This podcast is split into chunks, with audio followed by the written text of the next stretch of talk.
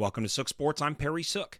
Today we're going to try to keep my betting streak alive with NFL picks for the divisional round. This is a Sook Sports bet.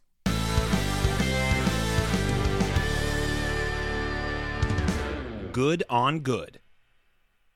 Well, after going 3 0 in the wild card weekend, I'm feeling pretty proud, so we're going to make some more picks for the NFL in the divisional round.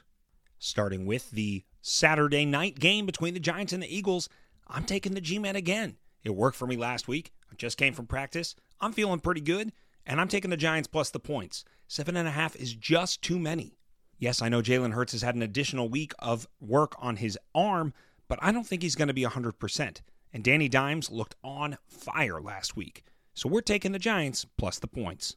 Then Sunday in the early game, we're going with the Bills. I think Damar Hamlin's going to be in the building giving a pregame speech, and that's going to change things. This Bills team is driven, is not going to come out playing like they did last week, and they're only laying five and a half. That's a bigger number than I'd like, but I like the Bills over the Bengals. Team of destiny, all the way.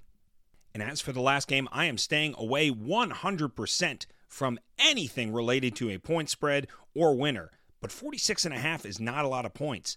Dallas almost scored that by themselves.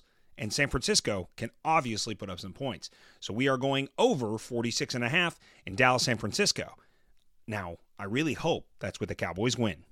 So the picks are Giants plus seven and a half at minus 110, Bills minus five and a half at minus 110, and Cowboys 49ers over 46 and a half at minus 110.